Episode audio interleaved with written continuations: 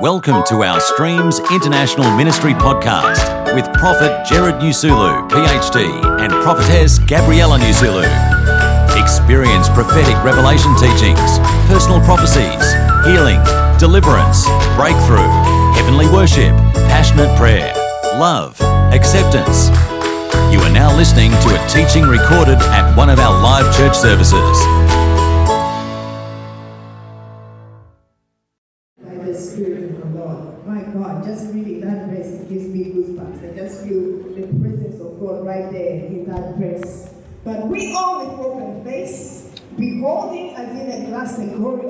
Are changed.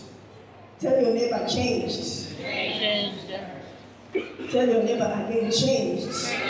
So I'll read again. But we all with open face, beholding as in a glass the glory of God, are changed into the same image from glory to glory, even as by the Spirit of the Lord. And the original version of that says, even by the Spirit, by the Lord who is also the Spirit. I'll give you a bit of background to that thing, to that verse there. You should go home and read the rest of the chapter yourself. Okay? You promise? you promise? Yes. Okay. Second Corinthians chapter 3, go and read the whole chapter. But I'll give you the background. Why are we saying, but we all with open face, beholding as in a mirror? When we are saying but, it means that there is something else that has come before, which says that we are different. You and me, we are different. Oh, but we, but us, with open face, looking as into the mirror, there were other people who were not having open face and were not looking face to face to the glory of God as in a mirror. But the Bible says, but, but us, with open face, looking as into the mirror, the glory of God, are being changed. So there were other people who were not being changed into one glory to glory because they were not able to look into the glory of God. But we are not like them, but you and me, with open face. You're not hearing me, someone. So the Bible is talking about the ministration of Moses versus the ministration of the New Testament. So the ministration of the Old Testament versus the ministration of the New Testament. So the Bible talks about Moses, that the ministration of Moses in verse 7 but if the ministration of death, written and engraven in stones, was glorious, so that the children of Israel could not steadfastly behold the face of Moses for the glory of his countenance, which glory was to be done away, how shall not the ministration of the Spirit be rather glorious?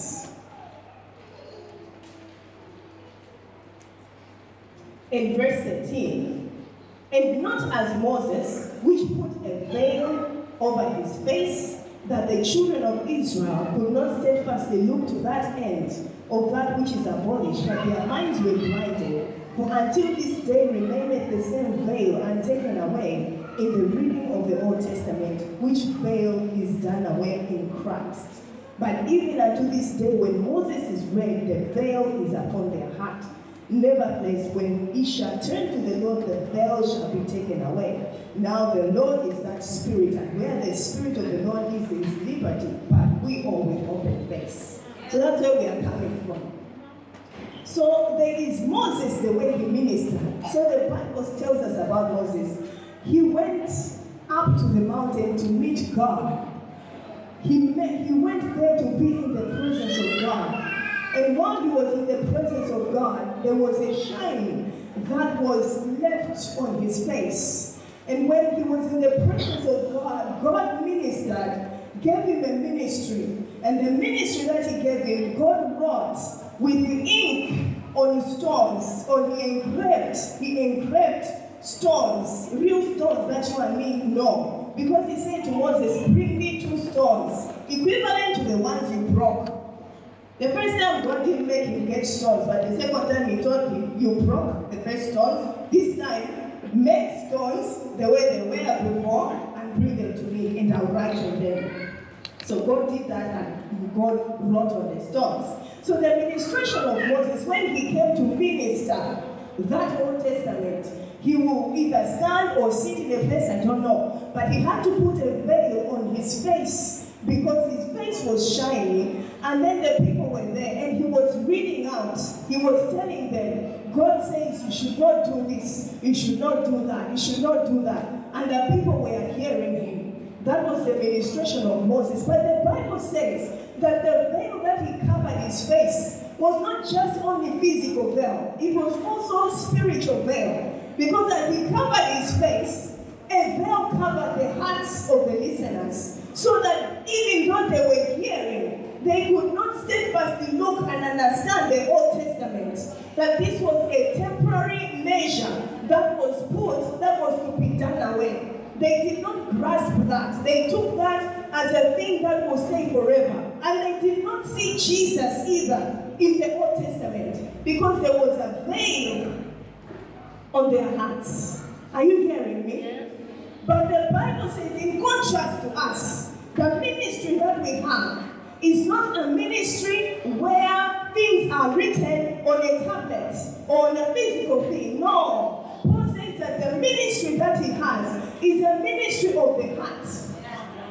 He says in verse 3 For as much as he has manifestly declared to be the epistle of Christ, ministered by us, not written with ink, but the Spirit of the living God, not on tablets of stone, but in the fleshy hearts, in the fleshy, in the in the in the fleshy tablets, tables of the hearts.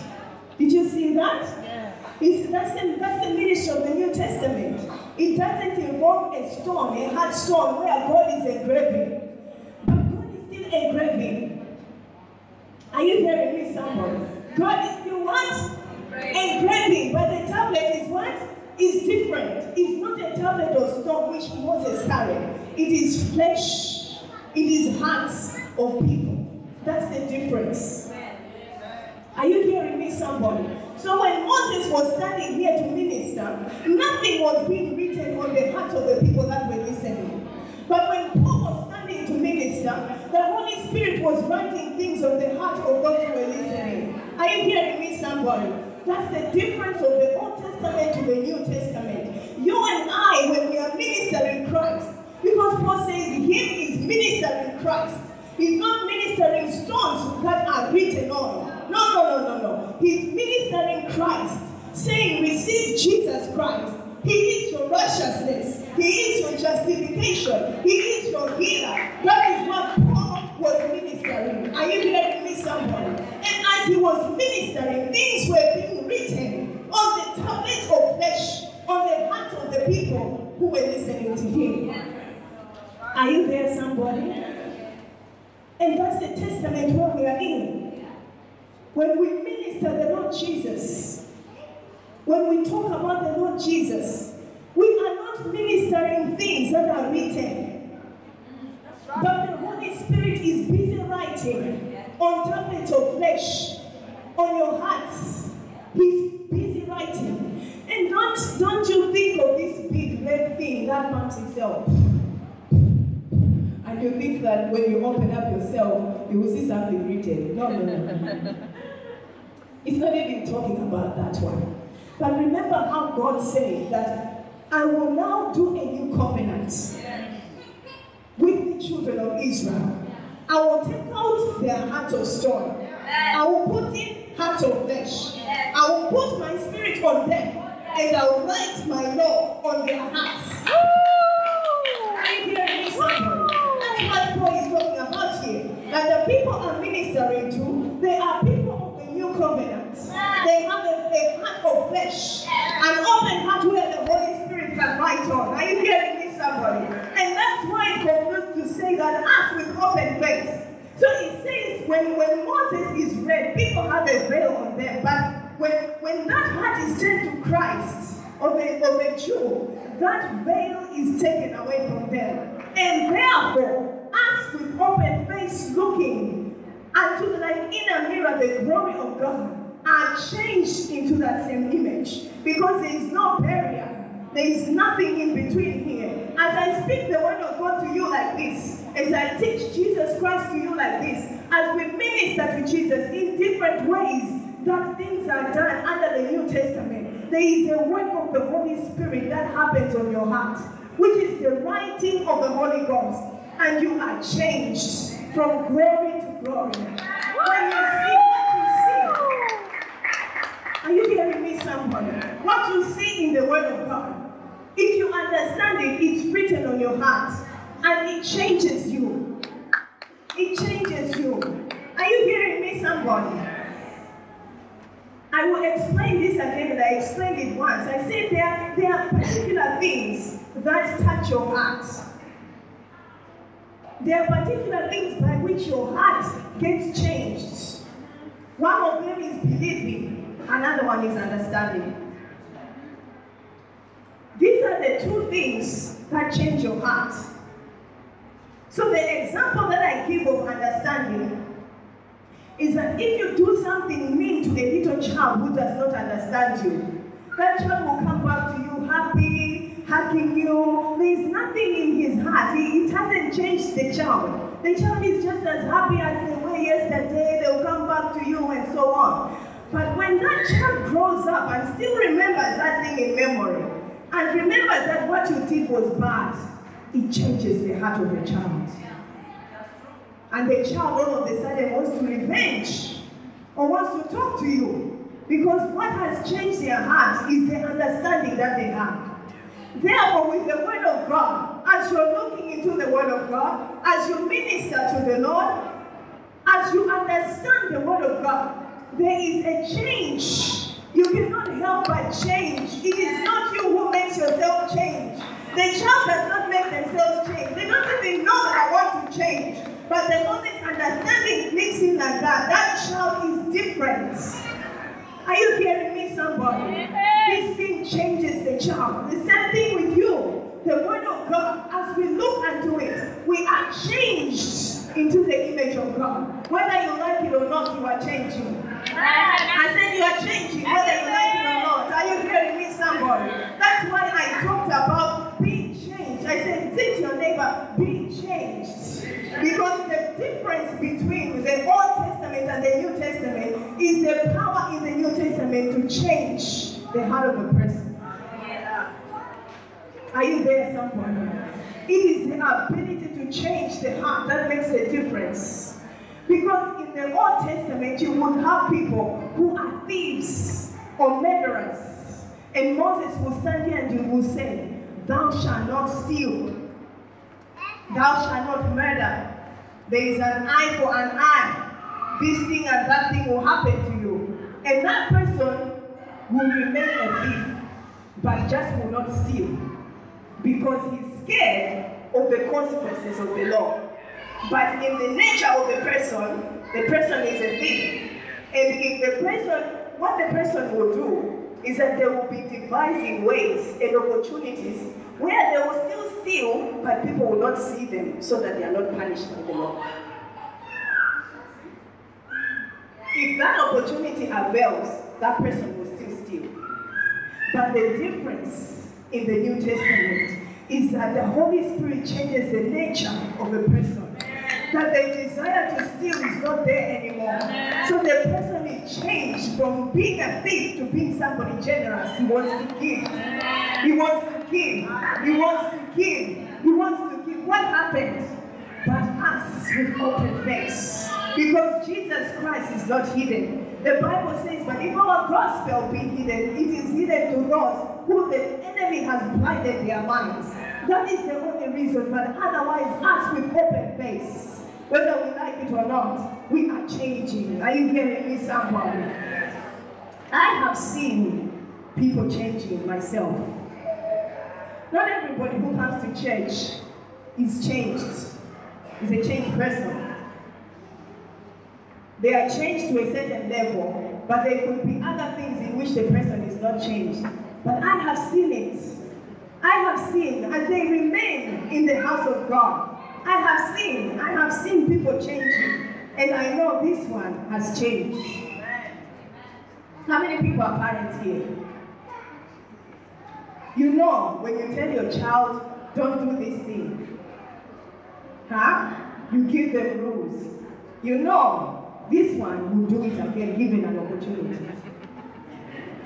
You know, you will be monitoring, you will be putting things in place because you know your child hasn't changed. But one day, you see that this child has changed. Something has happened. Something has happened. You can tell the difference between when it is rules controlling somebody and when people have changed. I look at, at, my, at my, my young, you know, so many sons that I have, teenagers. I look at them and I know this one hasn't yet changed. I look at another one and I see this one has changed. I can tell. I can tell. I can see. Even, even grown ups, I can see. I can see that this one has not changed. But there is a time I can see this one has allowed the Holy Spirit to work in their lives. This one has changed. Another day, even the countenance. Do you know that Moses didn't see, didn't know that his face was shining? They said, Your face is too bright. Cover yourself. Because as you stay in the presence of God, as you persist, that's why you bring your children to church. Just bring them. Just bring them back and bring them back. Because Moses didn't know, but one day people said, Your face is shining. Didn't he used to go and meet God before this time? He used to go. But there was a time when he came out of the presence of God and his face was shining. And people said, We can see. We can see. We can see. We can see. And may people see the glory of God on you. I said, May people see the glory of God in you. There is a change that happens. Thank you, Jesus, for the Holy Spirit. I said, Thank you, Jesus, for the Holy Spirit. I said, Thank you, Jesus, for the right thing that happens on our hearts. I want to teach practicing the presence of God. Because we want to be found in the presence of God. I said it doesn't matter where you are, just keep doing it. Just keep being in the presence of God. Just keep reading the Word of God. My pastor likes to give us an example of the caterpillar and the butterfly. That they are so different, but one comes from the other. But there is no saying, there is no, there is no, they, you cannot say that the two, uh, one has come from the other one. If you look at them, because one cannot fly, one crawls, one flies. One is ugly, one is beautiful. One is destructive, one gives life, pollinates to make more life. If you put a caterpillar on a plant, it will kill the plant. You put a butterfly on a plant, it will pollinate it so that it can continue with life. Two different things. But you know the secret of the caterpillar? It will be there just eating. Just eating. Just feeding on the word of God. He says, I know I'm hungry, but I'm just feeding. I'm just feeding. I'm just staying here. I'm not going anywhere. I'm just feeding on this thing. Feeding on the word of God. I know people don't like me, but I'm just feeding because I know one day I will change. Are you hearing me, somebody? He says, one day it will happen.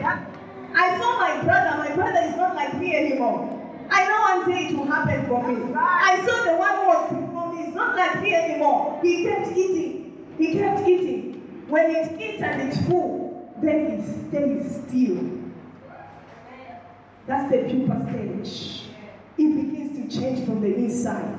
When you go and look at it, you don't know anything is happening. It's just a hard shell. So ugly, but the change is on the inside. The wings are growing on the inside.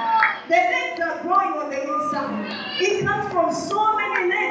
Don't know how many they change just become the six. It's all happening on the inside. The colors are happening on the inside. And then when it's fully formed, it emerges a butterfly. So shall it be with you in Jesus' name.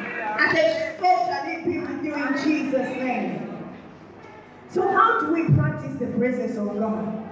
If you stay in the presence of God long enough, we are all going to know that you spend your time in the presence of God. There is no question about it. The difference between children of God are those who spend their time in the presence of God and those who don't. That's what makes the distinction. There is no other distinction apart from this thing that I'm telling you. The difference between the children of God, young, old, I don't know, poor, rich, whether you come from a great church or it's not so much a great church, they preach, they don't preach, whatever. The difference is those who stay in the presence of God and those who don't. That's the difference. We will see the change when you begin to stay in the presence of God. Are you hearing me, someone?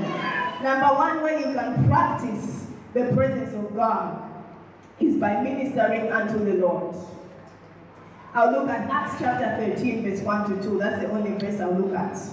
You can write down Deuteronomy chapter 10, verse 8.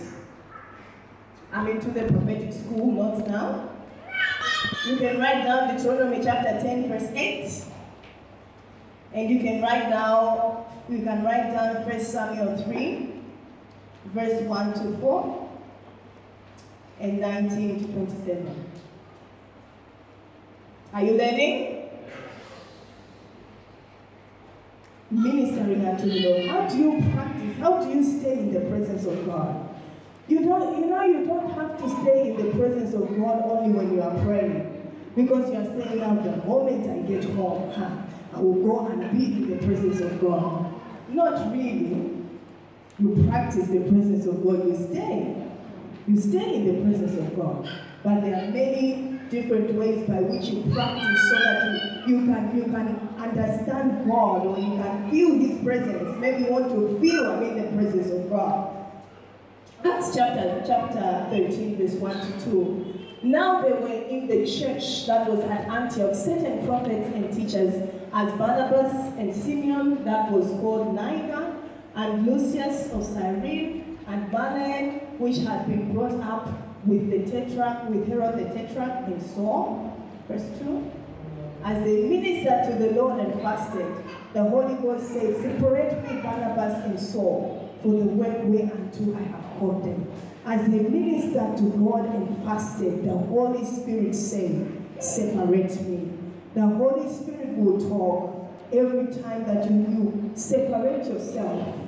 You separate yourself as they minister to the Lord in fasting. So they were praying and fasting. If you want to know the presence of God, upon your own life, you must learn to fast by yourself. Not just when a program is said that we should be fasting. For some of us, when we fast in January, we wait until June because that's the next time that the church says that we are fasting. And after we finish June, we wait until next January. No, no, no, no, no. Have your own time where you are praying and fasting. Separate yourself. You know, one day I was seeking God about fasting. And I had fasted, fasted for so long. Then I said, Lord, I want to go to the next level with this fasting. Because now when I like fast one day, I don't feel like I have fasted or I fast. Lord, can I can I get to the next level with the fasting? What do I do? And the Holy Spirit said to me, Sanctify unto me a fast. Just those words. Sanctify unto me a fast. And I had to say, so what? So he told me the power is in the sanctifying the fast. Anyway, that's for another day. As they ministered to the Lord and fasted, the Holy Ghost said, separate. So the Holy Ghost spoke. If you want to hear God very clearly and know His presence, separate yourself, pray and fast, and listen to what God is going to tell you because there He spoke. Separate to me Paul and Barnabas. And that's how Paul and Barnabas began their ministry. It was out of prayer and fasting. There will not be a time when you pray and you fast and you separate yourself that you will not get to know the presence of God and God is with you. You will know Him. Number two, create the atmosphere of tranquility. Let's read Psalm 23, verse 1 to 2.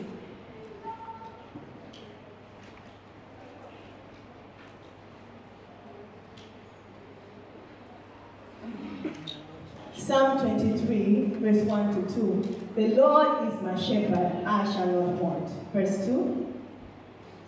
He maketh me to lie down in green pastures. He leadeth me beside the still waters. To practice the presence of God. When you want to pray and you want to know the presence of God, You've got to create an atmosphere of tranquility. Don't allow that time for your children to come in, come out, call you, knock the door. You know, sometimes myself I have to double, to knock twice my bedroom. First of all, I, I, tell, I tell my kids, I'm praying. Nobody should come to disturb me. I'm praying. And when I'm saying that, it's after I've told them if dinner is done, everything is done that they need for their whole life that day is done. I do it beforehand because I know if I don't do it, if I just begin further, somebody will knock the door, Mom, I'm hungry. So because I have learned all that, I say, no, no, no, no. I do dinner, I do whether it's around lunchtime, I've done lunch, they have eaten everything. Then I have to lock my first door. Then sometimes I have to go into my bathroom or my bedroom and lock that door again. I stay there because I'll begin to hear the other one go, go, go, go. And that one, that one is a, is a very, is a very bad door because when you open it too much like this, it opens by itself. That's my bedroom door. So now I have to go to the other one. And people know when I'm in the other one, they shouldn't know, but they will still know. Some of them are sleeping, so they are not going to remember what I was saying. but, but create. I tell my children, so tell them, this happens once in a while, not every time. For them, it's an emergency, right? When they are coming to do those things, but you know what kind of emergency it will be. It will not, it will just be nothing. But anyway, in emergency situations, it happens, but most of the time they know when I'm praying. Create create. And most of the times I pray on the day when it is my day off. If I really want to go into the presence of God, when I'm not working, everybody's at school, everybody's everywhere. This is not even a prayer that you pray with your husband or with your wife. Are you hearing me, somebody? This is your own prayer. There is a point in life at which the connection is just you and God. That's all. You can't borrow. You can't borrow it. I learned it from my husband. I saw him changing changing before my very eyes. I say, uh-uh. Either I'm going to stay behind or I have to pursue God by, by myself. Because I realize it doesn't work by osmosis. Yes, my mama. Yes, my mama. I realize it just doesn't rub off. I need to be serious myself. So I began to be serious. Because I saw, ah, ah, my friend will be transfigured and I will be left here. And I used to, I used to play a verse which says there were two together. One went, one was left out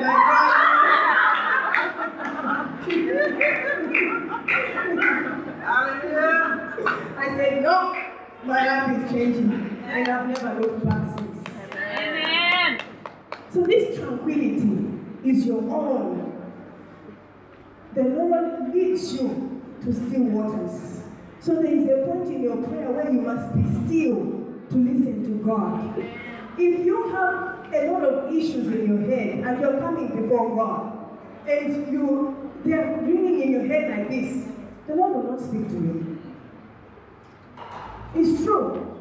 You must just put them away. I don't, I don't care how you will do it, but put it away because the moment your head is trying to solve an issue, at the same time you're trying to talk to God, God will let your head solve it. Because He doesn't like to compete. Let your head soar.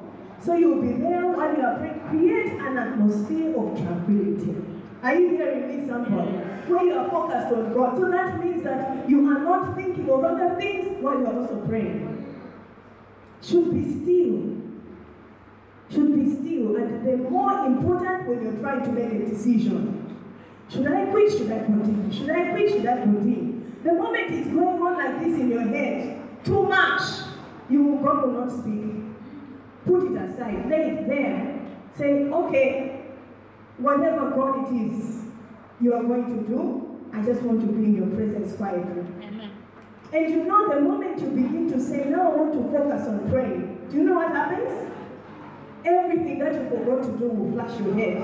Remember, you didn't buy milk. Remember, your kids are coming. You need to write down this. Remember, that will happen. And I say, no, no, no, no, no, no, no. I'll not allow you, my mind, to do that. Because why did you remember the other time when I was walking around? So I said, if I forget, that's fine. But I've got the Holy Ghost. I said, the Holy Ghost will remind me. The moment I get out of this room, the Holy Ghost will remind me the things I need to do. And some of them are so, so, so important that I'm tempted to just take my phone and just ta ta ta ta done, begin to pray. And I, I stopped all that nonsense. I don't do that. I say the Holy Ghost, He will remind me, and if I forget, I don't care. It's not a matter of life and death. Create an atmosphere of tranquility. And one thing that we learned was whatsoever it is that make you be still, use that thing. Remember when Jesus used to pray, he used to go up the mountain? It's only because of that reason that he needed to be in an atmosphere of tranquility, where he is able to just focus and not be distracted by the disciples and all of them saying, Teach us how to pray, teach us. And usually Jesus will say, Let's come out to pray, but he will go further and leave them there because he doesn't want to be disturbed. Atmosphere of tranquility. So we're taught if you have pictures of things that you like, if the mountain is what gives you the tranquility and you cannot climb the mountain here, you can ask Papa the question. He tried to go to the mountains around here, Townsville, and he found that there were barbed wire fences around them. He said this is out of bounds property. He said he was tempted to even climb over, but he decided he doesn't want his sons and daughters to hear that kind of. Amen. Amen. Wait upon the Lord. Exodus chapter 24. I'll go fast now. Exodus 24, 12 to 17. Are you learning something? Yes. How many things have I said already? Two. Three. One, Ministering to the Lord. two, Pray atmosphere of tranquility. three. Wait upon the Lord. Okay. So do we have the verse? And the Lord said unto Moses, Come up to me into the mount and be there, and I will give thee tables of stone and a law and commandments which I have written, that thou mayest teach them. Did you notice that verse? And the Lord said unto Moses, Come up to me into the mount and be there. Without saying, Come for this law. Without saying, Come and after two days I will give you the law. No, come up to the mountain and be there. It took 40 days for God to just give tablets, which He had also already written. So, to make sure that Moses was prepared enough to be in the presence of God, it took 40 days. It's not that God was not seeing that Moses is there. God saw Moses is there. But it took 40 days of God preparing Moses and then taking him up in visions to show him heaven, to show him this. But how he told him was, come up here and be there. The most difficult thing for a Christian is to wait for God. It's true. It's, it's, it's not easy at all for God to just tell you, go and pray, go and be there. Just go and be there. Because he, he's not in a hurry. He doesn't work by our programs. Where God lives, there is no time. Are you hearing me? He works outside of time. That's why I have heard of, of people who, you know, I do remember when we were in school, there was a, there was a powerful man of God. Um, even Papa, let me talk about, about Papa, his testimony. When God called him, he wanted to quit school. Because God called him, go to the nations and preach the gospel. But God is outside of time. He was ready to quit school at that point, but I can tell you he wouldn't have been able to preach in Australia. He had to learn English. So when you work with God, don't rush God. Don't rush him. So God said to Moses, just go on the mount and be there. Learn to wait on God in your prayer. And this prayer is not that you are there to talk yourself. No, you are there to wait for God to talk. That's why it's called waiting on God. That's the difference between any other time that you pray and waiting on God. Because waiting on God is you're waiting for God to come. So you close yourself for that day in the room and you sit there and you wait. You're going to ask me what is waiting. Waiting is waiting. You can be reading your Bible, but you're waiting. You're waiting for God to come. You can be worshiping, but you're waiting. You're waiting for God to come. So, you're, so it means that you're not able to go out of that place before God comes first. Because you're there to wait for Him to come. And I'm telling you, it's the most difficult thing because we like to be told uh, it will happen at 10 o'clock, and so we like to be there five minutes before 10 so that by 10 o'clock we are there. And we like to say within 10 minutes, I need to be out of here because I've got another program. No. There needs to be days in your life where you're waiting for God to come. Are you hearing me, somebody? If you really want to know the presence of God, to practice the presence of God, be in the room and wait for God to come.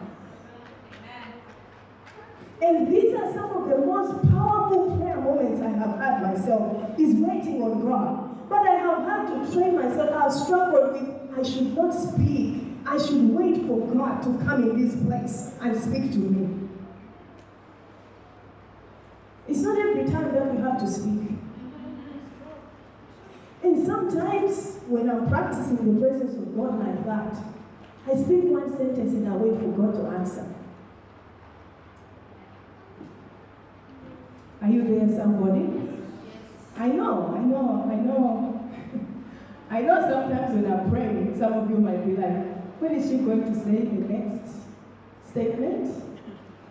Because there are times I pray, but there are other times I don't pray like that. Have you noticed? Maybe you haven't. I kind of think you are waiting for the next thing to come and it doesn't come that quickly. Have to learn to wait before God. Pray the scriptures, Psalm 119. This is so powerful. If you want to feel the presence of God, this is like one of the easiest ways. And each one of you, when you go home today, practice because this one is for you to do at home. Praying the scriptures.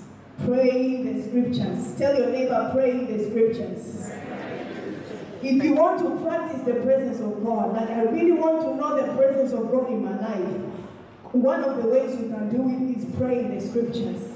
Now, we were taught a very good way that when you are practicing the presence of God this day, this way, it may sometimes it, it's it's good for you to put on some music. So I want you, if you have your Bible, I want you to open the Bible somewhere in the book of Psalms of your own. I want us to do some practice. So if you have a Bible, take your Bible, open your okay, maybe let's do it together. Let's let's open Psalm 23. Let's open Psalm 23. So in that room where you normally pray, and have a consistent place where you pray. Don't just pray everywhere. Have a place, have a closet where you pray. This is where I pray. This is where I pray.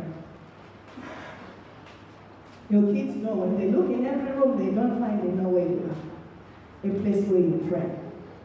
So when you are practicing the presence of God this way, and you put your music on, so are you able to put that music in the background?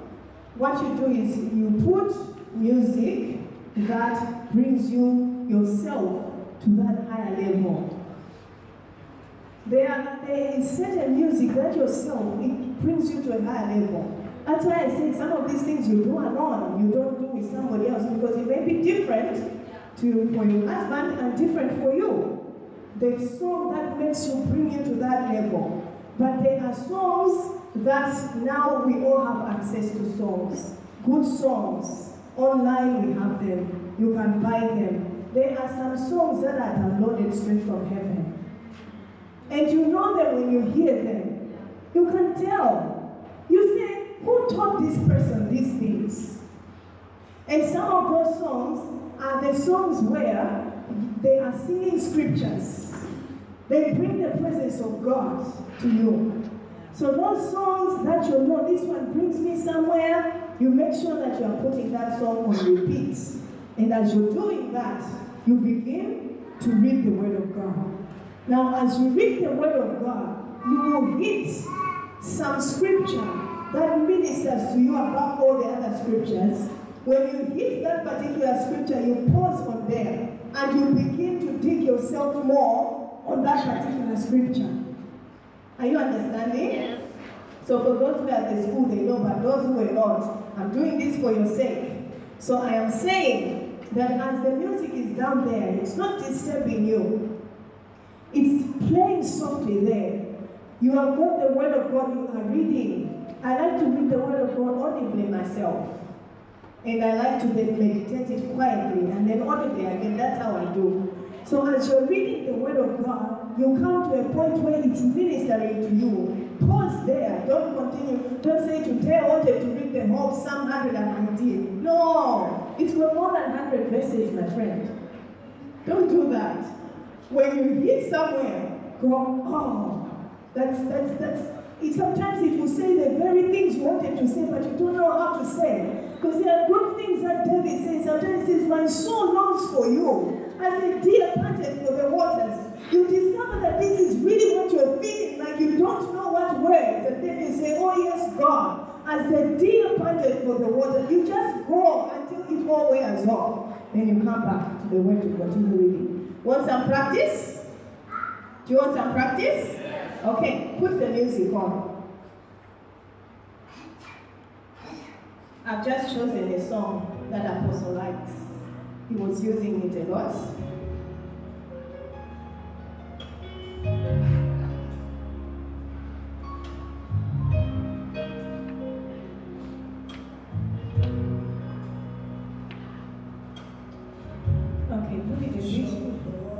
In there.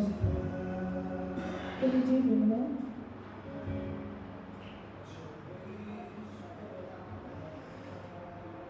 Okay, hi, a little bit. Yes, okay. Okay, so let's pretend this is a song that you like. you are there worshiping God, right?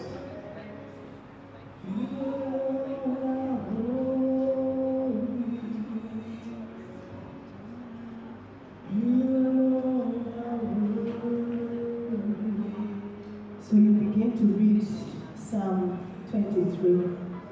The Lord is my shepherd, I shall not want. He makes me lie down in green pastures. He leads me beside the still waters. He restoreth my soul. He leadeth me in paths of righteousness for his name's sake.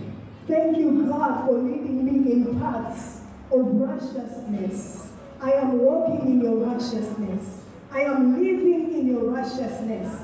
I have the righteousness of God. Thank you, Lord.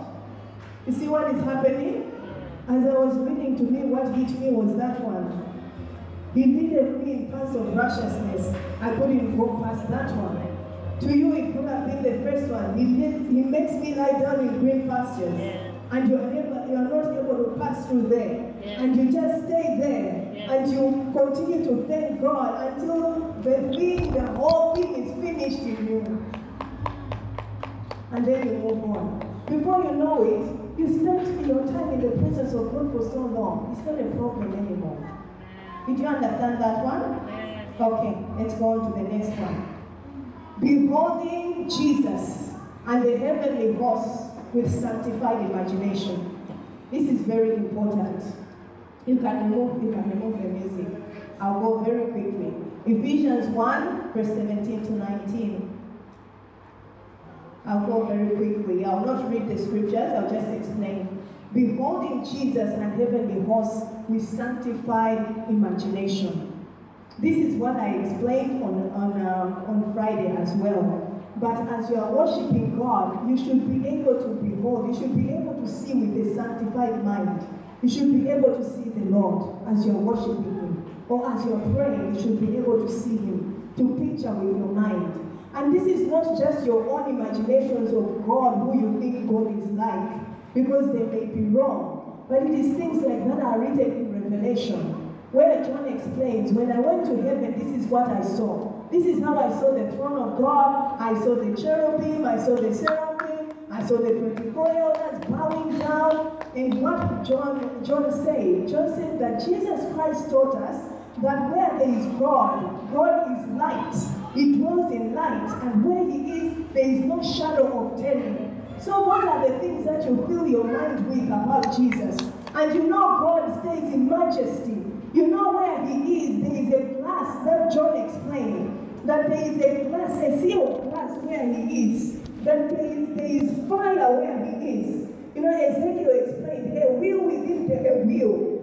He said, he said all these things about God, that God themselves, they couldn't see God, but they could see the light.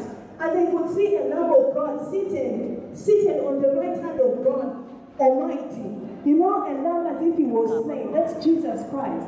And John also explained when he saw Jesus that I saw Jesus when he was walking amongst the candlesticks.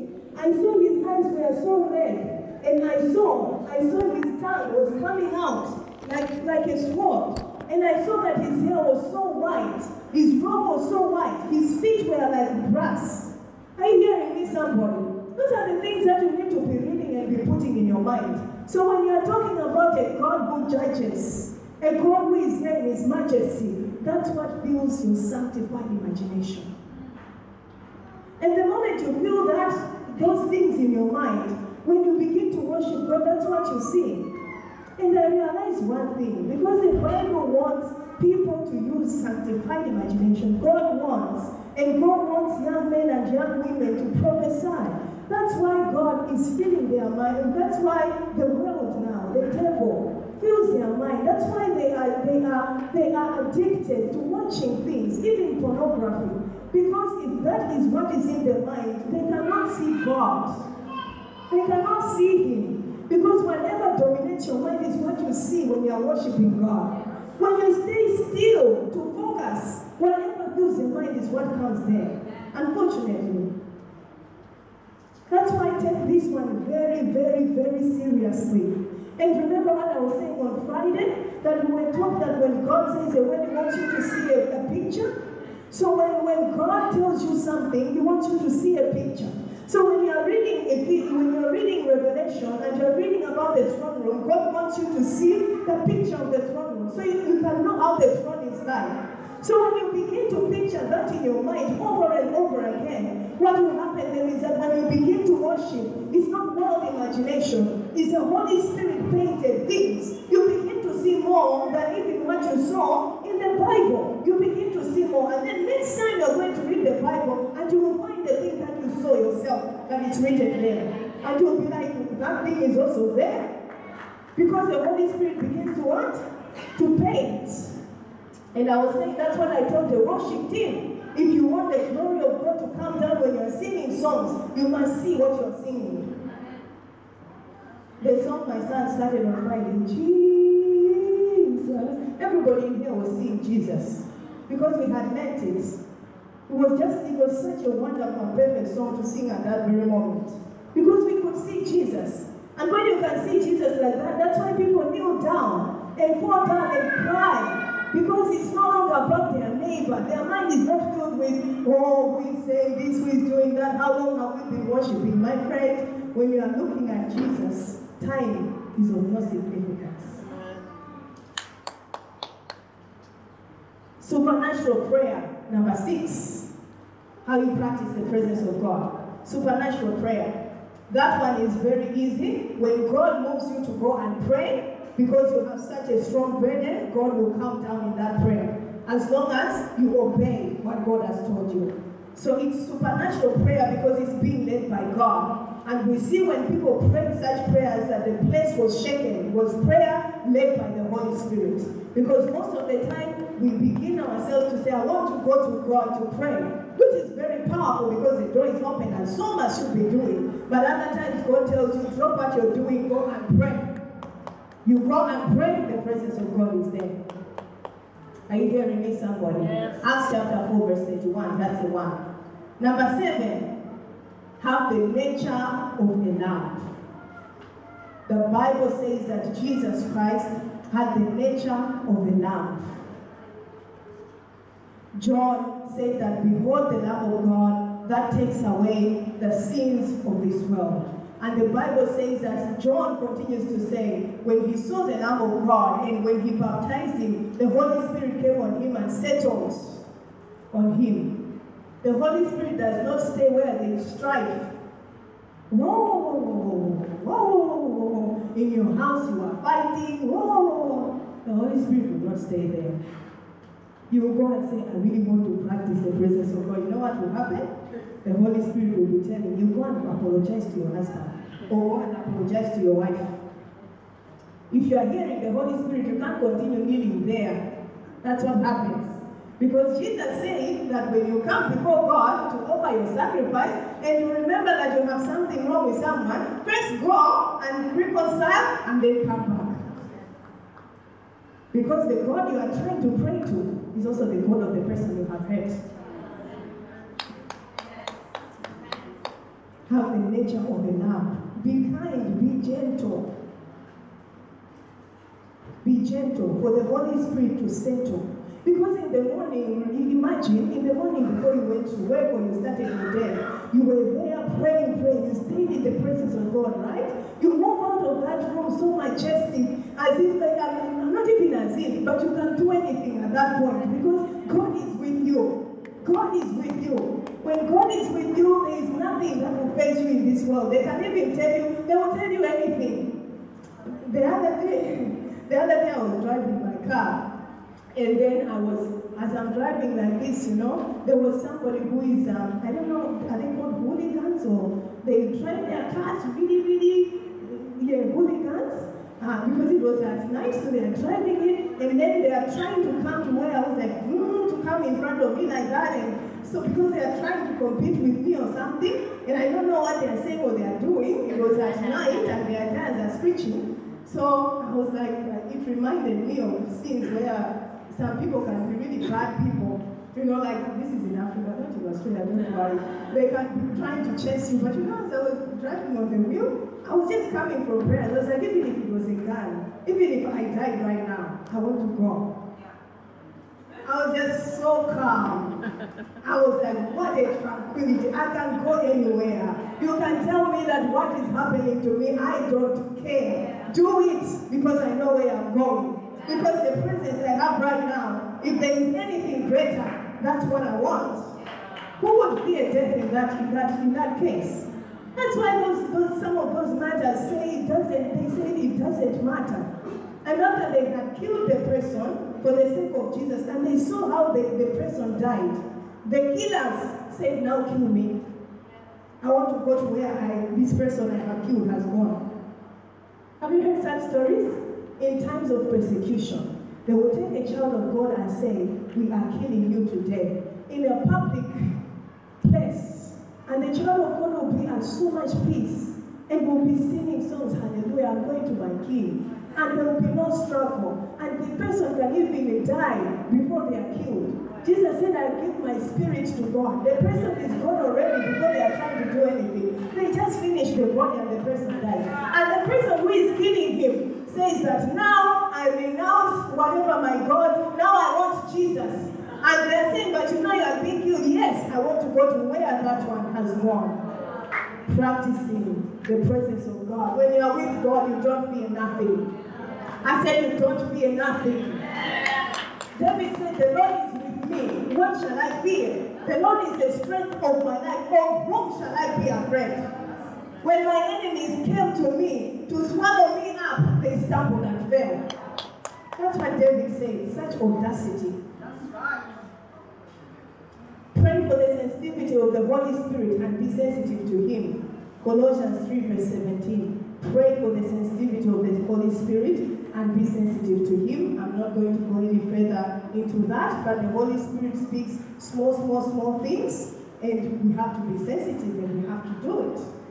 Sometimes I'm minding my own business, I'm going to work, I've just gotten out of my car, I want to mind my own business, somebody is walking out of their car, and God says, Go and pray to God with that person. And I'm like, oh my God, it's in the middle of the of the street, and maybe the person doesn't want me to pray for them. Those are not God's thoughts. As soon as you begin, just dismiss them and just go. Because your body, your natural mind, doesn't know the things of God. Your spirit has heard it, but your natural mind doesn't know.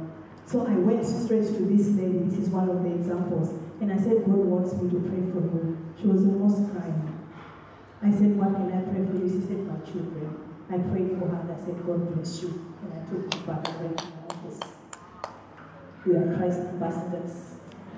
Pray for the sensitivity of the Holy Spirit because if you don't do these things, how do you expect to practice the presence of God? If He's with you, He will tell you things that you must do. Don't be afraid, just do it. Nine, let Him increase in you as you decrease. Be Amen. humble. Be humble. The more humble you are, the more anointed you are going to be. The more things of God you are going to experience. The more humble. Be humble, be humble, be humble. Sometimes I, I, I do have some experience that I, that I have, and I want to share it. I want somebody to know. God showed me this thing, a vision or something, and God tells me, no. What for? Be humble. Be humble. Let Him increase in you as you decrease. And the last thing is worship and meditating on the Word of God. Worship and meditating. So before I go into that one, just remind me how what the ones that I've said. So number one, I said what? Ministering unto the Lord. Number two, tranquility. Number three, wait upon the Lord. Number four, praying the scriptures. Number five, beholding Jesus. Number six, supernatural prayer. Number seven, Number eight, pray for sensitivity. That's Colossians 3.17. Colossians 3.17 is pray for sensitivity. Nine, I said what? Let him increase. That's John chapter 3. We'll go and read where John said, let him increase as I decrease. And 10, worship and meditating on the word of God. Joshua 1 verse 8. If you want to accelerate your spiritual growth, this is a secret. If you say, I want an accelerated growth in my spiritual life, then meditate on God's word. There is no substitute. Remember the question that was asked on Sunday? Ah, on Wednesday. Does the gifts substitute the knowledge of the word of God? The answer was no. You can be, in fact, if you are so gifted that you are a prophet, you are prophetic, you can prophesy, you can heal the sick, but you don't have the word of God, you are going to end in a ditch. You are going to go into error and you will mislead people. Because you will say, I saw this thing, it must be true. I saw this thing, it must be true. But you don't know. Because if you knew the word of God, you would have said that God cannot speak this way. That was not God. But this one was God. So you are able to decipher, to discern between the things that you see. And there are examples of great men of God, great ones, who have ended up in a ditch because they threw away the word of God and followed only what they saw. For me, I don't care how many things a person tells me that they have seen this or they have seen that. No matter how spectacular, even if it is me, I must be grounded in the word of God. That's number one. Amen. Everything else comes on top of that so that you may not fall into error. So what I'm saying is that if you want to accelerate, accelerate. Say, I want, I, I really want to accelerate my spiritual growth. I really want to grow very, very quickly. Meditate on the word of God.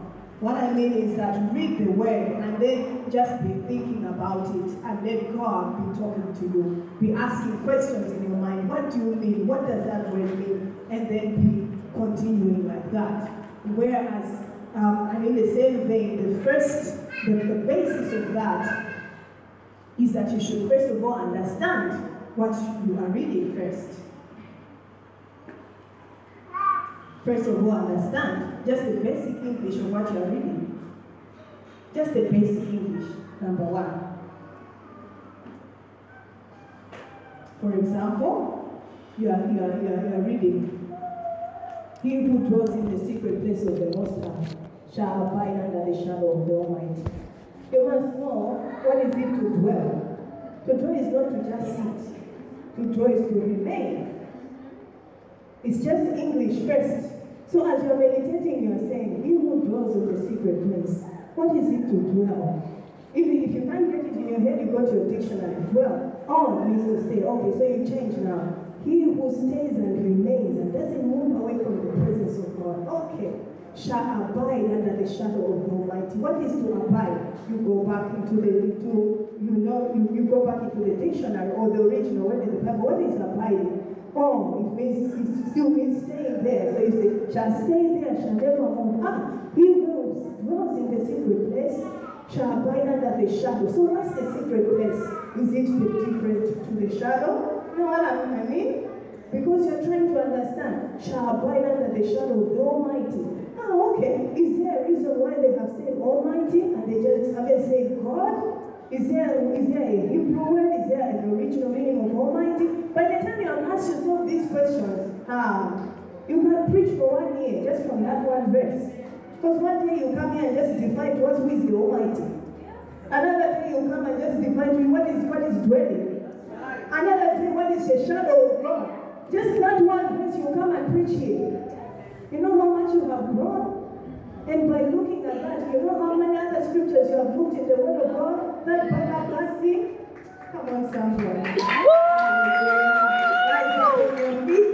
Thank you for listening. To keep in touch with our ministry, visit our website at www.streams.org.au and follow us on all social media platforms at streams.international. It is a blessing to share with you all our prophetic revelation teachings, and it's our prayer to see you transform into mature sons of God. Share this podcast with your friends and family. Be blessed, and until next time, Shalom.